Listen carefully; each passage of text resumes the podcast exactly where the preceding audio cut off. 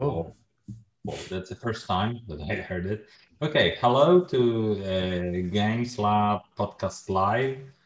Today I have Theo with me, and we'll be talking about what he knows about French market, because I know a little bit of everything, but he's a definite insider with his experience. Theo, can you introduce yourself? Yeah, sure. So I'm a French game designer, actually living in Belgium for almost 6 years now. I used to work for a publisher. I worked for Yellow for 2 years and then for Repos Production for 2 years as like a publishing assistant and a project manager with Yellow. And now I'm like full-time game designing, and also one of the co-founder of Team Kaedama, which is a group of 4 game designers, me, Antoine Bozak, Corentin Lebrat, and Ludovic Maublanc. And we are like helping publishers that need like some development help. And we're also doing games on demand, like based on an IP or anything, sometimes like even game components, stuff like that. We start and we design board games. Okay. So many people that were watching previous episodes listened a bit about, you know, the market in US, the gaming community and designer community in Canada, a little bit about German and other markets. So I would be asking you bit by bit about French, what you know. Like for years we were discussing the difference between German Euro games and American trash games, whatever, how you call them.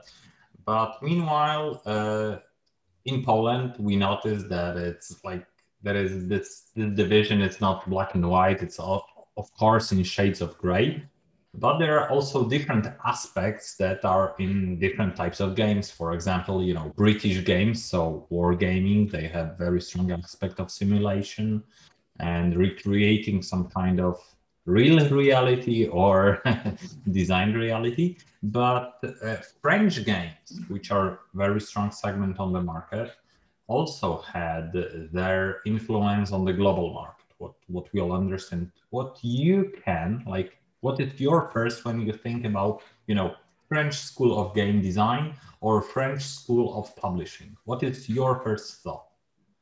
I think the two first things that come in my mind, first is all about artworks. And when I used to work for publishers, often people were like, oh, you know, in the French market, artworks are so important for you.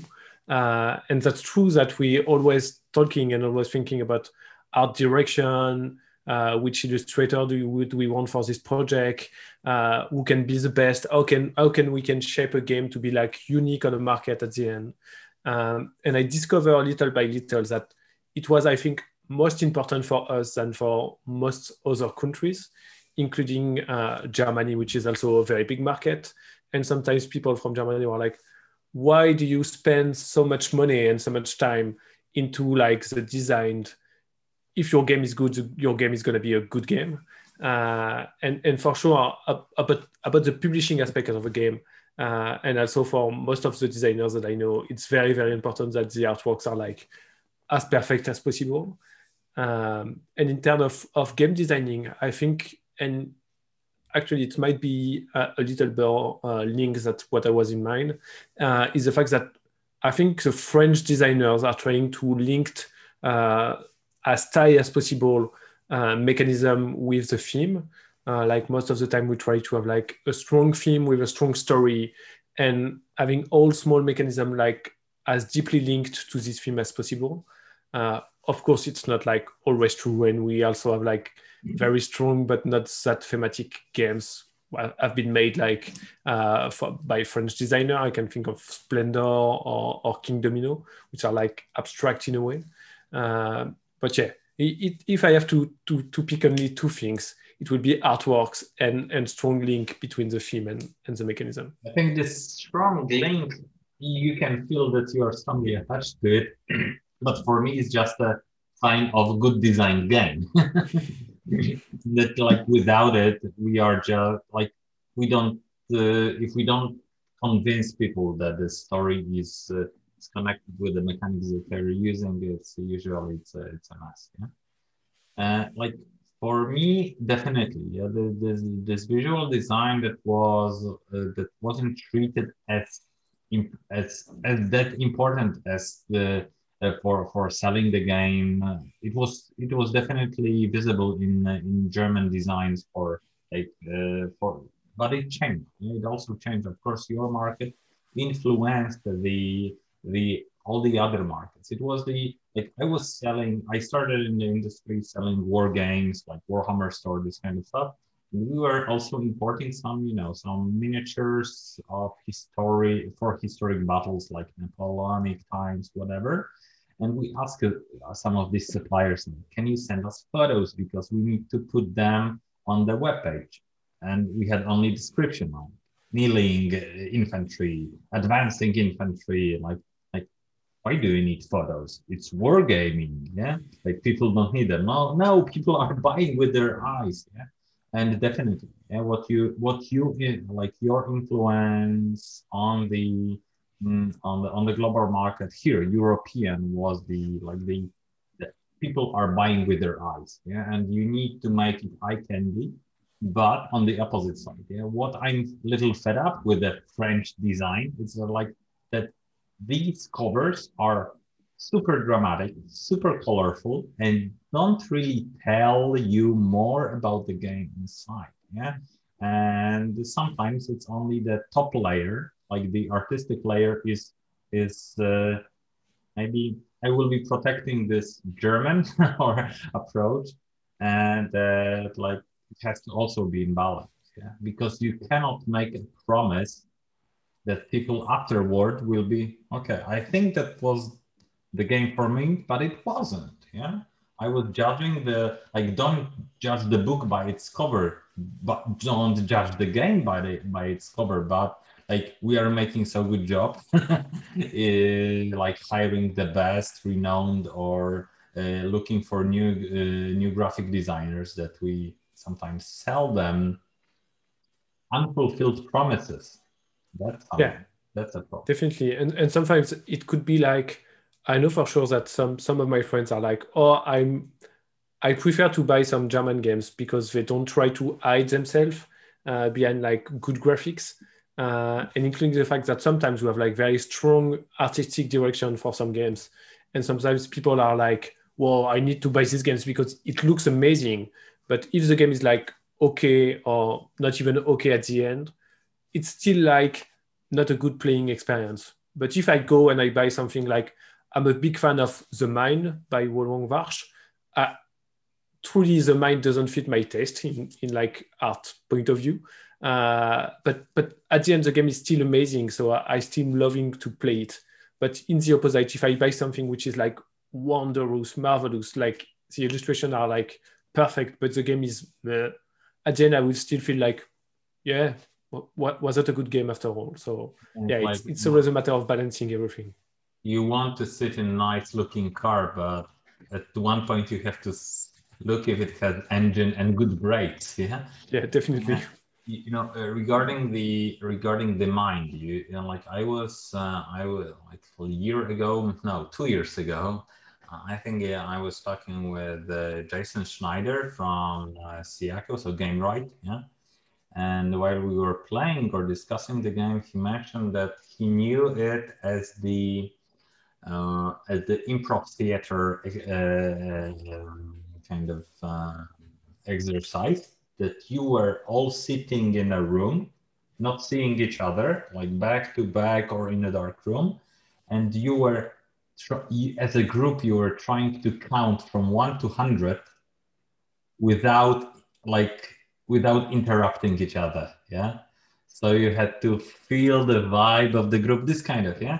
So I think many games that we design, yeah, are inspired by the games played or some kind of traditional situations that we know, like the werewolves or mafia, like they were, or games that are using Mancala mechanics, or games that are using some child plays, yeah.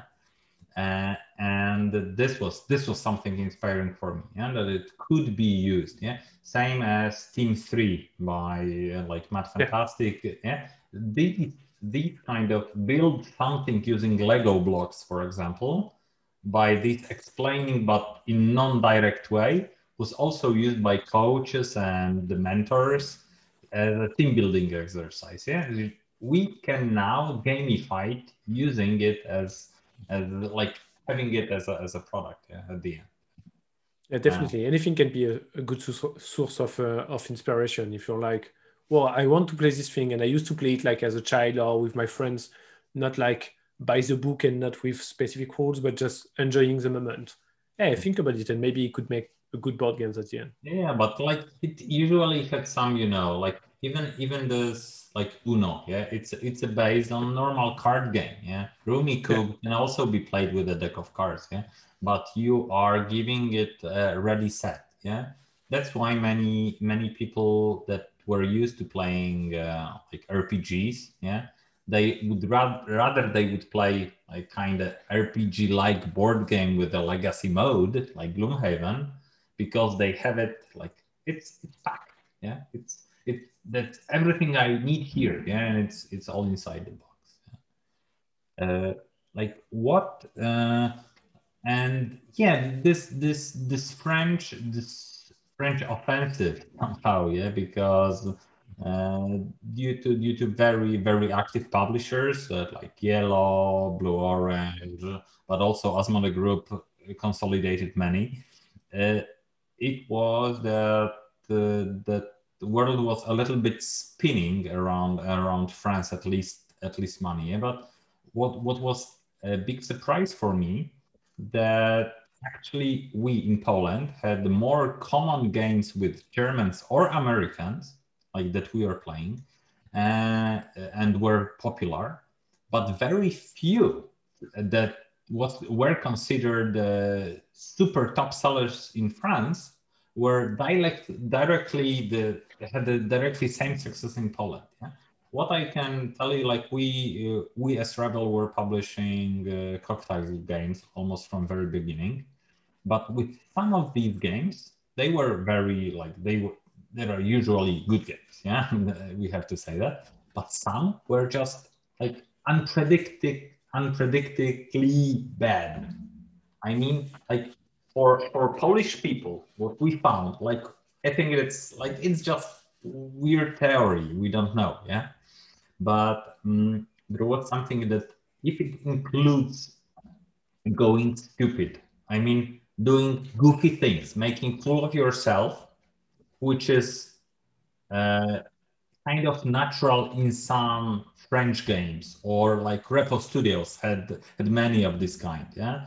That or some games that you were just, you know, running, changing, like giving things, you know, this kind of slapstick comedy behavior. Yeah? In Poland it was, no, we are not doing that. Yeah, for us it's not as fun. Yeah, and in France what I found, yeah, there is also this kind of activity games. Yeah, you are like it's not like, I don't know, like mystery, you know, like murder in the box, but more, you know, hide and seek, or like that you interact with whole your room as a part of the game. And there were some, you know, where you were hiding things, or you were looking for something, and you were trying to convince someone outside the game situation. And this was something what was for me unusual French taste. Yeah.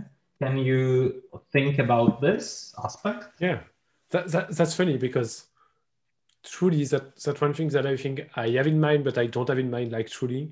Most of the time we're like, oh, you know, when you release a party game in France, like a game when everything is about like having fun, it's not that easy to bring to other market because they are very specific and that's not that easy to bring them. But I never had in mind the fact that maybe doing this kind of silly things was very French in a way, and people were like uncomfortable about it. And I actually released a game called Fou Fou Fou, which is crazy, crazy, crazy in French, which is all about that. It's like a rule stacking game, and you draw a card and it told you, oh, at the beginning of your turn, you have to say something silly, or at the end of your turn, you have to high-five your left neighbor, and stuff like pretty big in France, and I think people are like enjoying this kind of thing. And I never had like in mind the fact that maybe it's a French things, and maybe it's not like that easy for people all around the world, including in Poland, like to like make silly things around the table. And maybe it's something that makes sense at the end to like French are very uncomplex about this kind of thing and very easy to like having fun and being drunk and doing stuff like that. But maybe it's a very French thing at the end. So it's definitely makes sense. Yeah, for what we found that for our customers, that's some barrier for if you break this very thin line between a game and a toy, people aren't treating you like, what I'm not buying this. It's only a toy. I was looking for a game. Yeah?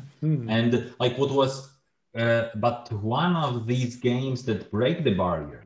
And I think that out of the fun and out of this playability, gave you the game experience, but at the end it's no longer counting for points was Dixit. Yeah, the inspiration for the general idea that explains how you earn points, explains you what are you trying to achieve, but you are not playing for the points. Yeah? I played many times, of course, yeah. But we weren't playing until some score, yeah. After we ran around with this rabbits, we stopped counting points. We just played again, yeah. And when we finished the first deck, because we were playing with only the first box, we just reshuffled the old cards and started playing once again. Yeah, we continued the game without counting points, yeah. But this is this was stroke of genius, of course, and this kind of game it cannot be really, this was kind of revolution compared to deck building in other aspects, yeah. But yeah, and we definitely think about that and make a difference between silly party games, silly in a good way, and clever party game. Yeah. And Mathieu Depneau from Cocktail Games, which is the most famous party games publisher in France, even say sometimes the game is silly, sometimes it's clever silly, and sometimes it's clever. And we definitely think about that as a spectrum, and to have game like Jungle Speed, where everything is about having fun around the table and having a big laugh and everything is crazy and you jump and you Happy Salmon will also be a great example of this kind of thing. Yeah, and when I believe in Jungle Speed and I know it works on Polish market, Happy Salmon was one silly too much. That's funny to see as you said, the barrier is very thin, yeah. And it's not that easy to think about it. But on the other hand, when I play games like Codenames, Dixit, Decrypto, all these kind of party games, I love these kind of games, but you're not having fun. It's I'm not playing to achieve a victory, and it's not us playing a big strategic game, but at the end, I'm still playing to have fun, but it's not a big laugh. We're just yeah, that's funny. We're having a very good time, but that's in a clever way. Or games when you spend time, yeah, together as a group, you interact a lot, yeah. But you don't really. But there are some limitations that you cannot really speak with all the people. So what is is it really a party game? Is a Jungle Speed a good party game when you can have your beer on the table? This is when you have to hide things. Yeah, you cannot sit next to the big glass door even. But this is of course a problem.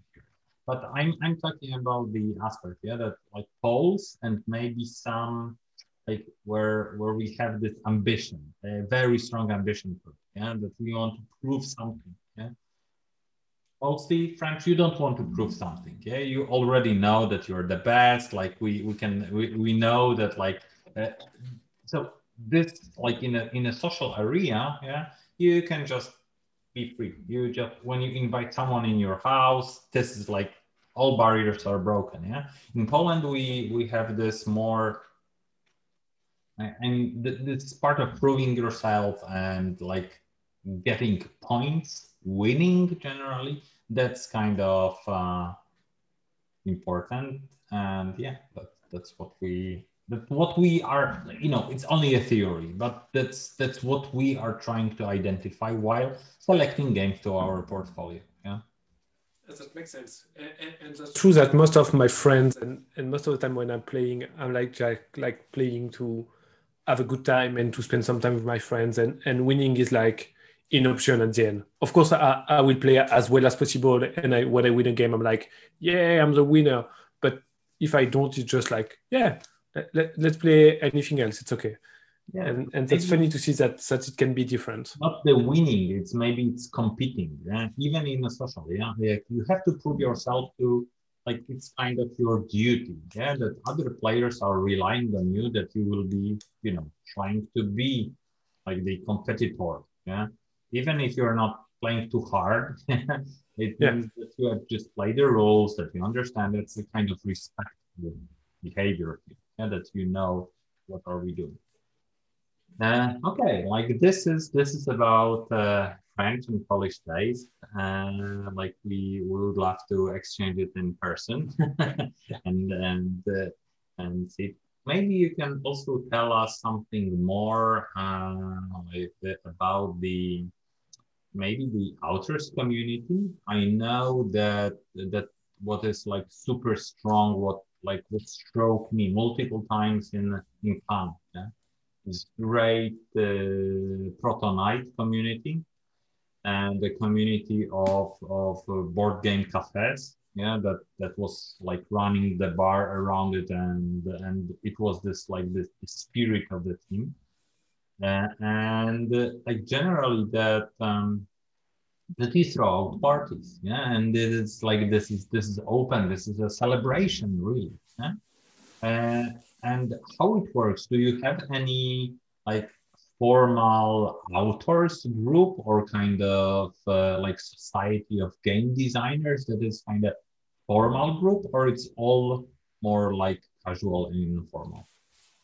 There is like two things. I think the first is, yeah, we have something just like the SATS in Germany called the SAGE, for Société des auteurs de jeux. Board Games Author Society, which is like a place when we can exchange and talk about things. And it's also a big group for like having help if you have to like pay taxes and you don't know how to do it because it's your first time paying taxes as a designer, or if you need to sign a contract, you can ask for advice about this kind of thing, which is kind of important in the market, in like, so the French world of game designing, but I think the first thing that come in my mind is the fact that at the end we don't see each other as like competitors, and it's like kind of cooperative at the end. I think mostly because like if we go back in time, designer used to be like great person saying like, hey, you're more than welcome to design some games, and people bring this luggage with them like more and more. I have in mind the fact that when I start to design games, people like Antoine Bozak, Bruno Cathala were very, very welcoming. I think Antoine and we met like for the second time in my life, told me something like, oh, if you have any games that you want to show me, just send me the rules. I will give you feedbacks with great pleasure. And I remember him like playing my prototypes, like very bad prototypes, and me being like, whoa, is the guy that designed Seven Wonders is playing my games like just for free to give me like extra advice because he's like just welcoming with me. And it was true. And I think Antoine was like that because Bruno Cathala was like with Antoine at the beginning. And Bruno was like that because Serge Laget and Bruno Faidutti were very welcoming with him at the beginning. And so we have like this chain of like trying to be good, and now I'm trying to be like very welcoming, even if now we have like a lot of people designing games in France, and lockdown haven't helped in this matter because we have like too many designers at this point. It's not that easy to be a designer and to show your prototypes to publishers because there are too many of them. But yeah, we definitely try to see ourselves as like friends in a way, and trying to help help us like all together, and not being like, oh no, I don't want to give you my my contact because I don't want you to sign a game with this publisher. It's my publisher, and stuff like that don't really exist. Even if there is a younger generation which is a little bit more like that, because we don't like them, we try to push them off, and more. Yeah, I think we have like a strong solidarity, and that's something which is very important. If someone asks me to take a look to the prototypes, which to give them like the email of a publisher that I work with, or even to discuss about, oh, what kind of contract did you have with this publisher?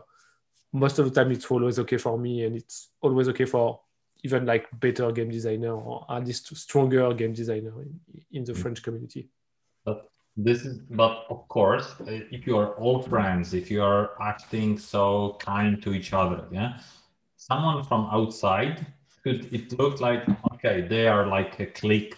Yeah? That if I don't be their friends, even if I don't know them, I don't know if I would like to be their friends, yeah, they will treat me as the outsider. Yeah, I have to play by their rules. Yeah. Sometimes it could look a little bit like that. It could look a little bit like that, and people could be like, "Oh, is it like a private club? And is it like forbidden for me to join and to come to talk?" And that's why most of us, at least Bruno Cathala and I, because we like to talk a lot, are trying to be like good advocate about, hey, join us. If you have any questions, send me an email, even if we don't know each other. Add me on Facebook, send me a DM on Twitter. It's perfectly okay, and I'm going to answer it. And we also try to like keep this sometimes business aspect besides the design aspect. Of course, at the end, when we design games, we try to give them to publisher, and business come at this point, but not from the beginning. And also to like have like this, oh, you're a rookie, but you're nice people. You're asking for help, like politely, and you just have some question. Of course, I'm going to answer it. And so, yeah, we try to say like as inclusive as possible. Mm. This is also our goal, what we tried to do with this Games Laboratory that we started as an initiative. You were invited to participate. Unlucky, this summer was, the last summer was pretty hard to travel. You are always invited to our next international edition if it will happen, and we will be able to coordinate it. But yeah, here there is no society, there is no official club, group, or whatever.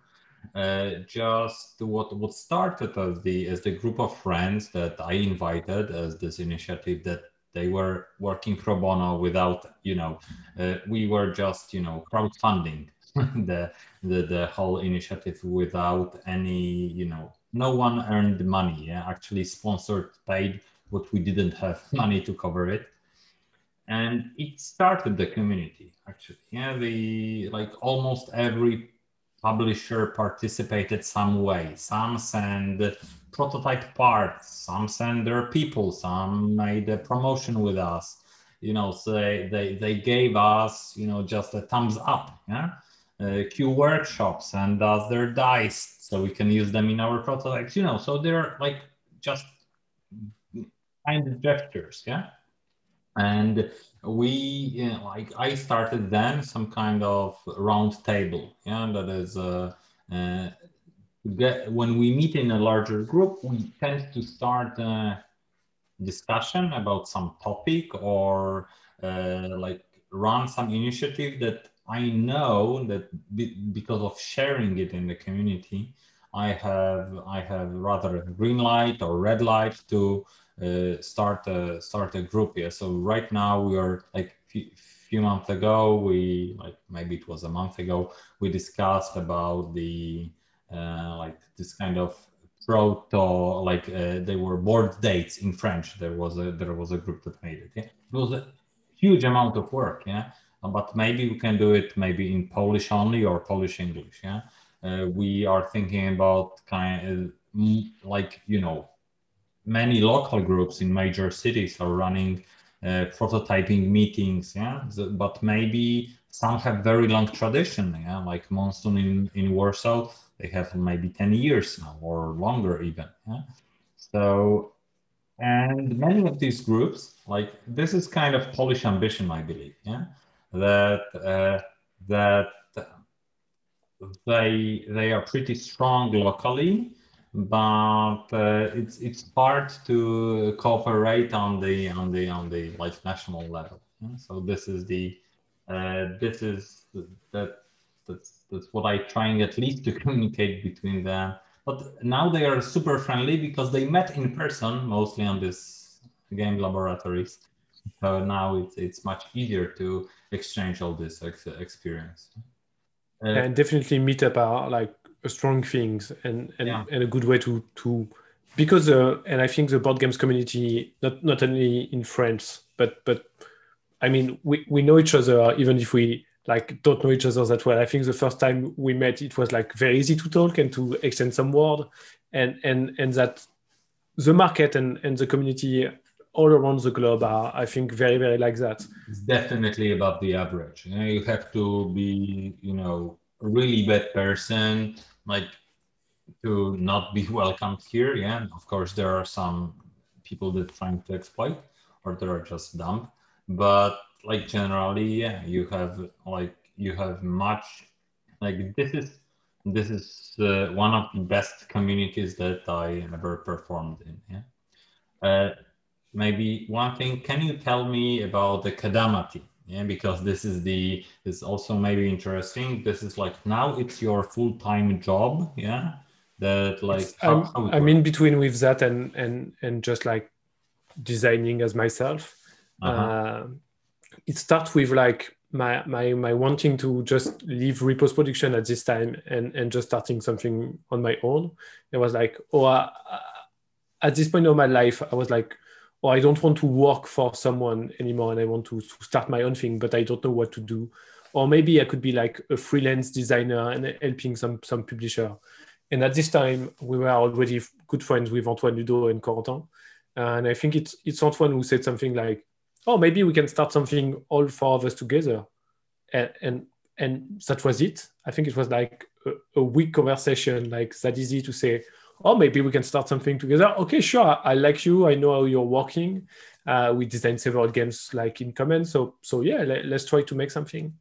And then that was it. I left my job and we started the company.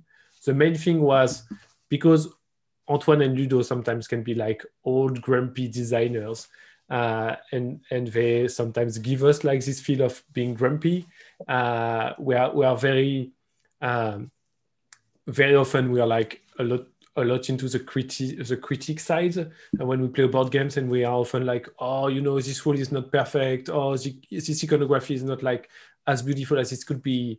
And at some point we were like, okay, we have to stop to always be angry about everything and start to say, oh, if you want to, maybe we can give you some help about this kind of thing. Not seeing like, we know everything and we are the best, but being like, oh, we have maybe an expertise and some experience about this kind of thing. And so we start the company. Having also in mind that games on demand are the things that we like the most, which is like truly starting a game from anything. And our biggest success from this point of view is Draftosaurus that we released with Ankama, which was a games on demand because they just asked us to make board games with these small dino meeples. I know, like, sorry. we have the tooling and we want to make if you want to make a new board games with it, you can do it. And we're like, yeah, sure. We love dino, we love these meeples, we're gonna try. But we're also working like in IP in the French market, we just released a Naruto board games, a dice game actually, and we have like several projects. And we're also working with like non-board games company, the craziest project that we did was like a formation game from Royal Canon about like how to give good food to your cat and your dog pet, mm-hmm. Which was a game like released only like they produced something, I don't know, something like between 5 and 10 copies, just to have something a little bit more entertaining there when they need to give formation to their commercial team. And we are also working a lot on small escapish room, running an event on a library or on a bookshop or stuff like that for a book publisher and having people like solving some puzzles and some riddles right now, because escape room in France and globally everywhere is like a big thing. We have a lot of demand for this kind of thing.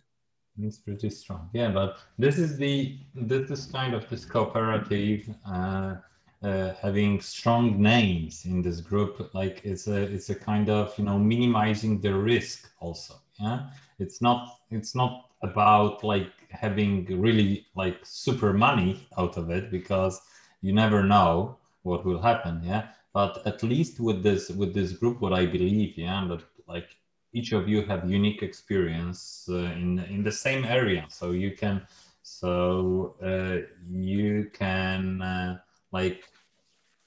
just shoot at the target more often than just, you know, casual designer, and this is pretty important. Yeah, but without all the royalties that you have for previous games, it wouldn't be that easy to start, you know, this cooperative just like that. Yeah, yeah, definitely. And that's something which was also on the solidarity side. So the fact that when we start, I left my job first and I was the only one getting paid for the first year.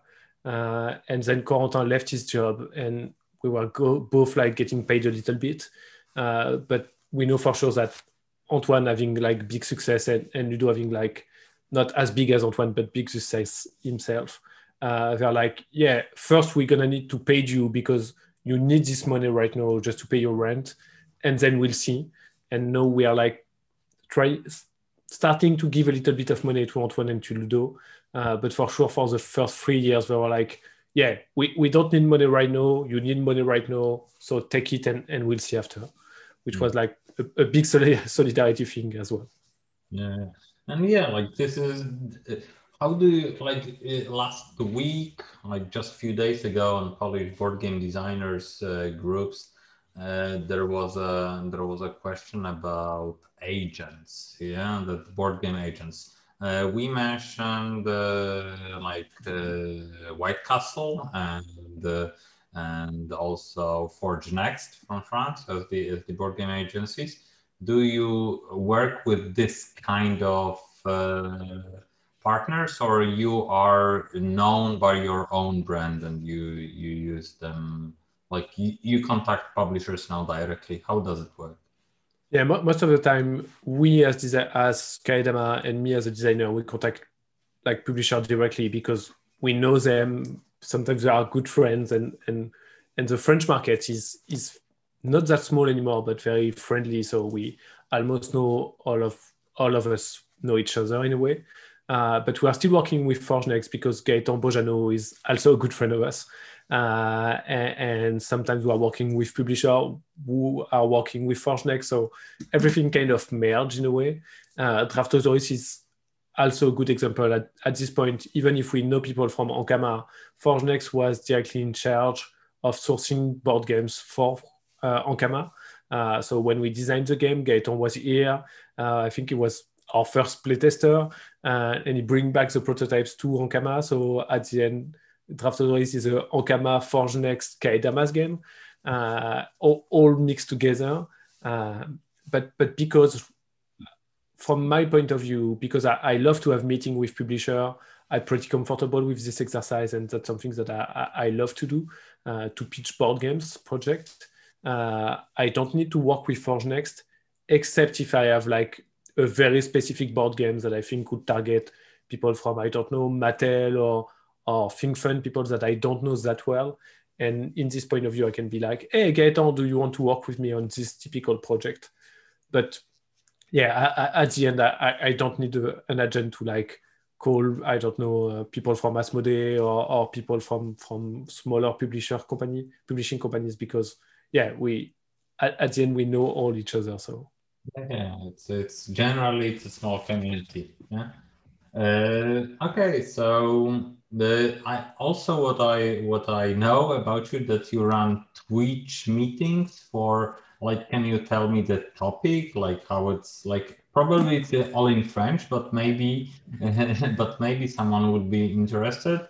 Like, I think that would be inspiring for others. Can you tell us more? Yeah, it starts from two things. The first is I was like, I want to talk more about how to design games and to be like, it's also about inclusivity. I was like, I need to demystify a little bit about how designing a board games is a very, very hard task, or everything is impossible. It's hard to contact publishers. And I was like, no, it's of course it works. You need to put a little bit of effort into it, but anyone can start to make a board games and maybe have success and contact publishers. So I was like, okay, I'm gonna start a YouTube channel about that. But then I need to make board games to pay my rent, and I don't have that much time. So I start a YouTube channel, record my first video. It took me like 3 days to make it. I was like, okay, if I need to spend 3 days a week making video about how to make board games, I will not make board games anymore. So I start a small podcast about it. And then I was still like, I want to do more. So I was like, maybe if I do something live, it will not require to make any cut about it. I will spend less time about it. So, let's try to do it on Twitch. And the second thing is I'm missing Game Festival, like, a lot, and I was missing to have like some direct contact with people and some direct contact with players that I don't know, but just like play my games or want to talk about it. So I was like, maybe going live would be great about this. And so I started my Twitch channel about like 6 months ago, I think. First streaming like on the evening and being very about, I need to stream to be sure that to grow a community. And it was not like, it was okay, but I had something like 15 to 20 people every night, and was like, maybe I'm putting too much effort for the people that I'm reaching. And at some point I was like, but no one is talking about board games on the morning. Maybe I could start to stream like at 9 a.m. and maybe it will work. And I don't know why I had this idea, because I was like, no one will like wake up at the morning and be, I'm going to listen to Theo talking about these last board games. But I started, and now it's going like stronger and stronger. I have around 130 people every morning. So I'm doing it on Tuesday and Thursday morning. And people like starting to be regular. I have my small habits. I know everyone. Sometimes I'm like, your pseudo is blah, blah, blah. But I know you're Michael in real life. So I'm like, hey, Michael, hey, machin, hey, bidule. So it's very a small but very strong community. And it brings me so much joy. It's like crazy. It's like every morning I'm like, every Tuesday and Thursday morning, I'm like, I'm going to stream this morning, and I'm happy to doing it. And when I stop, I'm like deeply tired, because it needs a lot of energy, but I'm like, okay, no, I'm ready, and I want to work on all my projects. So yeah, definitely something that I think interesting, at least a little bit interesting for people, because they are here to hear me talking, but very interesting for my point of view too. Very, if I want to be egoist, I will say I need it more than people need me to do it, because at the end I'm like more energized as ever, and it brings me like a lot of motivation to still working on games. Maybe I also should move it to mornings, because I don't have many guests live. People are mostly listening to Spotify version of these meetings during walk or something like that. And if you make your morning radio for all these people, one day when they think wake up and they even eat their breakfast, take first coffee, and start daily news check, and maybe this is even better, especially if you have this your energy. For me, this, when I started this podcast a year ago and like maybe a month, It was also, yeah, the inspiration is that I have to talk with someone. I need to meet some people at least live, yeah, as live as possible. Yeah. What are your plans for Essen? Are you planning to go and check, or you don't know? This is, you know. Right now, I don't know, including because the fact of I'm like younger than most of my co-designer, and I cannot be vaccinated yet, so I'm still waiting to have my vaccination. And right now in Belgium, it's people older than me that have been vaccinated. So I'm still waiting. I think in October it's going to be okay, but I don't want to rush it and be like enthusiastic about it. I have like I'm lucky because Essen is only a 3 hours a train ride from Brussels. So I know if like I choose to be in Essen like 3 weeks prior to the event, it's going to be okay for me. And I know that if I need to sleep like on the floor of any hotel room, it could be okay for me. I deeply want to go. So if something like usual is happening, I think I will go. But yeah, still a little bit on the fear side that everything will be canceled at the last time, and still waiting to be sure prior to book anything. Yeah, so yeah, this is like we officially also cannot go, but some people will take vacation and just go. Yeah, and I don't know how the Messe and all the Eschenspiel organization will deal with the fact that if I'm correct, Asmodee will not run any event prior to last year. And I mean, if you remove Asmodee from Essen, it removes like all. So I think the money loss might be a lot, so I don't know how they're going to deal with that. And yeah, still waiting for some answer to be sure. But if I can go, I want to go so much that I think I will go. That's like, I think the big check for everyone would be UK Games Expo, just before. And that, like, we will know what's going on, and what people want and what is possible. Even if the UK is a bit now would be a little bit tougher to travel, and just a little bit. Yeah. Okay, thank you, Theo.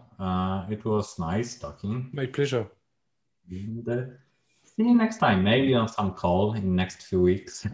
Who knows? Who knows?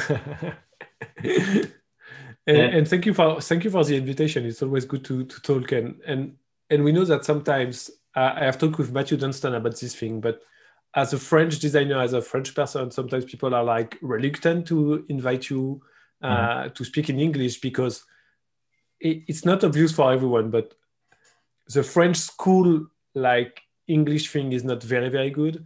So most of the time French designers are just ashamed to talk in English, and they're like, no, I don't want to do it in English because I don't speak English that well. And so we know for sure that we are trying to like most of us to fight this struggle and be more comfortable speaking with English. But I want to be clear about we are not snob, and we are not speaking only in French because we are snob.